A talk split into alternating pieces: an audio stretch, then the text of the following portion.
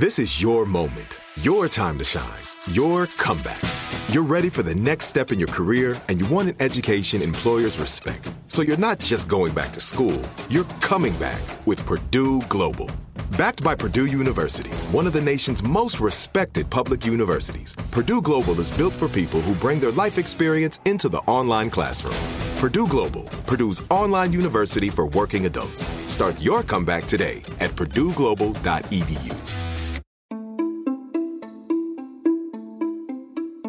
Welcome to Aaron Mahnke's Cabinet of Curiosities, a production of iHeartRadio and Grim and Mild.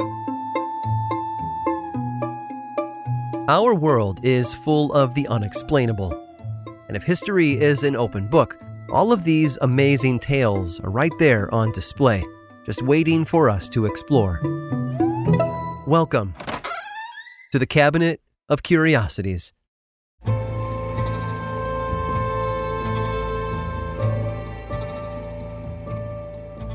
There are plenty of places on Earth where the word hot doesn't go far enough to describe the temperature. Death Valley National Park in California, for example, can reach more than 120 degrees Fahrenheit on summer days. The park advises visitors not to hike after 10 a.m. for fear of heat related illnesses. Kebili, Tunisia hit a record setting 131 degrees in July of 1931, making it one of the hottest locations on the planet. And then there's Coober Pedy, Coober Pedy is a small town in southern Australia. It's home to several Aboriginal groups, including the Arabana and the Kokatha. However, it got its name due to the activities of the miners who took over the area there in the early 20th century. Coober Pedy, you see, is derived from the Kokatha language and translates to white man's holes.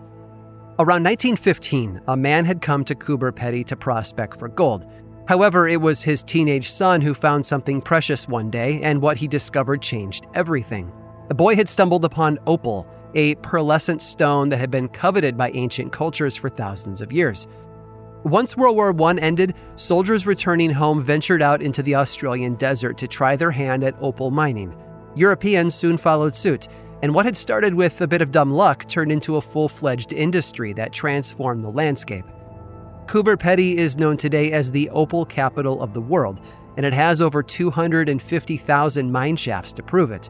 There are signs everywhere warning miners and visitors alike to watch their steps. Don't walk backwards, and certainly don't run, not unless they want to plummet several hundred feet to their deaths. With so many people flocking to the region to hunt for opal, it was only natural for them to also make their homes there. And once the homes were built, residents needed more to live, like food and recreational activities. Soon enough, a whole town sprouted up bars, grocery stores, a hair salon, a bookstore, and even three separate churches were built to accommodate the growing population. The hotels there even had opals embedded in their walls as reminders of what made the town so famous. Of course, none of the food in the grocery store was grown locally. The area was incapable of sustaining life. In fact, the first tree ever planted in town wasn't planted at all. It was made from scrap iron someone had welded together. One reason for a lack of flora was due to the extreme heat, which often reached into the triple digits, even in the shade. The other reason? The lack of rain. Given such extreme conditions, one must wonder how miners and their families were able to survive at all. Well, they didn't build their homes, you see, nor their public buildings, out in the open at least. They went underground. Half of the town's 1,700 residents lived in homes that were dug into hillsides with the same tools used to mine for opal. They were called dugouts, and because they resided below ground, they almost never got hotter than 75 degrees Fahrenheit. The built in temperature regulation also meant air conditioning wasn't necessary. These weren't one or two room studio apartments either. The homes included full kitchens, living areas, bedrooms, and bathrooms. Many were outfitted with tile floors and carpeting, Families hung pictures on the walls and placed coffee tables in their living rooms. Starting in the 1960s, modern amenities like landline telephones made their way to Coober Pedy dwellings. TV service arrived in 1980, and cell phones became usable there in the 90s. Today, the only distinction between a dugout's above ground counterpart is the temperature difference. Well, that and the stone walls. All underground buildings there must adhere to local regulations and be equipped with proper ventilation, emergency lighting, and a sturdy ceiling that's at least 2.5 meters thick. The town may have started out as a vast expanse of open space, but over the last hundred years, it's become a bustling metropolis. Tourists can visit the opal capital of the world right under the bright Australian sun before heading underground to cool off. As the old saying goes, if you can't stand the heat, get out of the kitchen. Well, whoever said that probably didn't know that in the opal capital of the world, the kitchen may be the coolest place to go.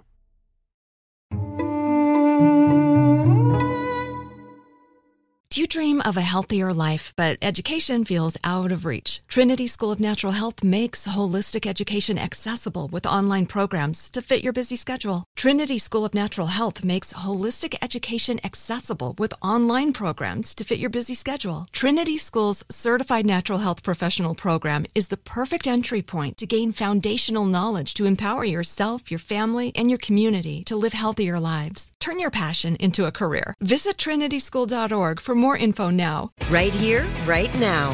Find your beautiful new floor at Rite Rug Flooring. Choose from thousands of in stock styles, ready for next day installation, and all backed by the right price guarantee. Visit riterug.com. That's R I T E R U G.com today to schedule a free in home estimate or to find a location near you. 24 month financing is available with approved credit. For 90 years, we've been right here, right now. Rite Rug Flooring. Whether you're a savvy spender maximizing your savings with cashback rewards, a thrifty rate watcher seeking the lowest interest, or a travel enthusiast looking for extraordinary perks, Kemba Financial Credit Union has a visa to complement your lifestyle and unique needs. Apply today at Kemba.org to unlock a limited time 2% cash back on purchases and pay 0% interest on balance transfers for an entire year with a new visa from Kemba. You deserve a card that works for you. Restrictions apply. Offer ends June 30th, 2024.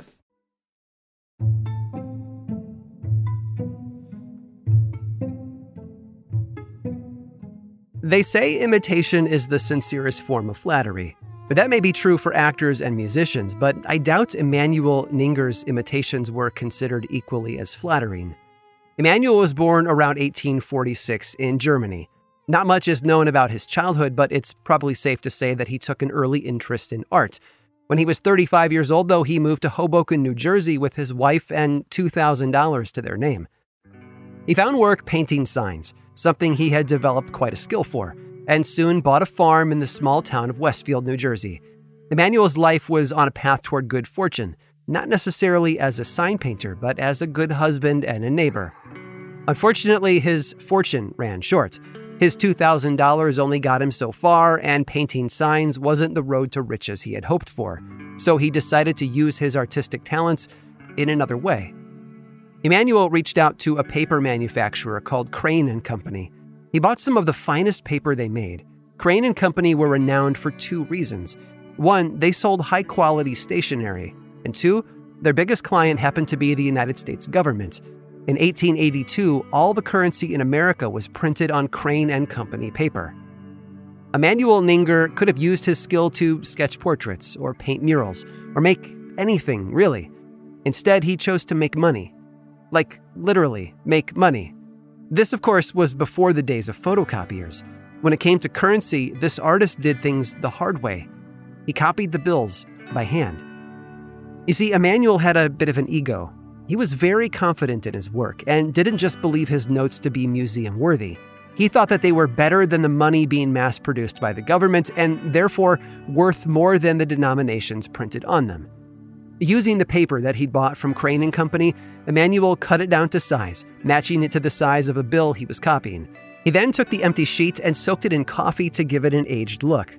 With the paper still wet and pliable, he then dropped it on top of the real bill and lined up the edges before putting both pieces of paper on a pane of glass. The coffee stained bond was practically transparent, giving Emmanuel a perfect look at the currency underneath. Pencil in hand, he traced the image onto the blank sheet. Once the coffee had dried, he switched to pen and ink to finish the drawing. What he had created was a work of art people would carry around in their pockets. Now, the bills weren't perfect. There were some words and phrases on real American currency which he didn't transcribe onto his own versions, but nobody looked that closely. If they were carrying one of his bills, they then believed that they were carrying something that had come directly from Washington, D.C. Emmanuel is believed to have drawn somewhere in the realm of a few hundred dollars worth of bills per month, more than enough to live on. He became so successful he was able to move off the farm in Westfield to a newer, larger farm in Flagtown, New Jersey. He kept up his operation for over a decade, and even had it reviewed favorably in the New York Times. Yet he couldn't stop using the bills out in public, probably because he felt the people accepting them were getting a better deal than they realized. After all, they now owned true art. One night in March of 1896, Emmanuel went out to buy beer and other spirits. He asked the barkeep to change out a $50 bill. The man agreed and gave Emmanuel $40 in notes and $10 worth of silver. The artist thanked him and left with his bottles in tow. As the barkeep picked up the bill, he noticed how wet it was, and the ink on one side was running. Realizing that he had been duped, he called on his assistant to chase after Emmanuel and get his money back. The assistant headed into the street and flagged the police officer down to help. Together, they cornered Emmanuel at the ferry landing, waiting to board a boat home. He confessed to everything. Stories about Emmanuel were published in all the New York newspapers, though they referred to him as Jim the Penman, a catchy name that endeared him to the public. He faced a sentence of 15 years for counterfeiting, but the judge only gave him six. Emmanuel was forced to pay a fine of $1. After serving about four years, he was released and he returned to his wife. Emmanuel Ninger learned a very valuable lesson in prison. It doesn't matter how hard you try, some compulsions can't be ignored. After some time at home, he felt the urge to create once again and went right back to making fake money by hand. He turned his attention this time to British pound notes, which were larger than American currency and mostly colored in black and white. Despite going back to his old ways, Emmanuel was never caught again during the remainder of his life. And you could take that fact straight to the bank. I hope you've enjoyed today's guided tour of the Cabinet of Curiosities. Subscribe for free on Apple Podcasts or learn more about the show by visiting curiositiespodcast.com. This show was created by me, Aaron Mahnke, in partnership with How Stuff Works I make another award winning show called Lore, which is a podcast, book series, and television show.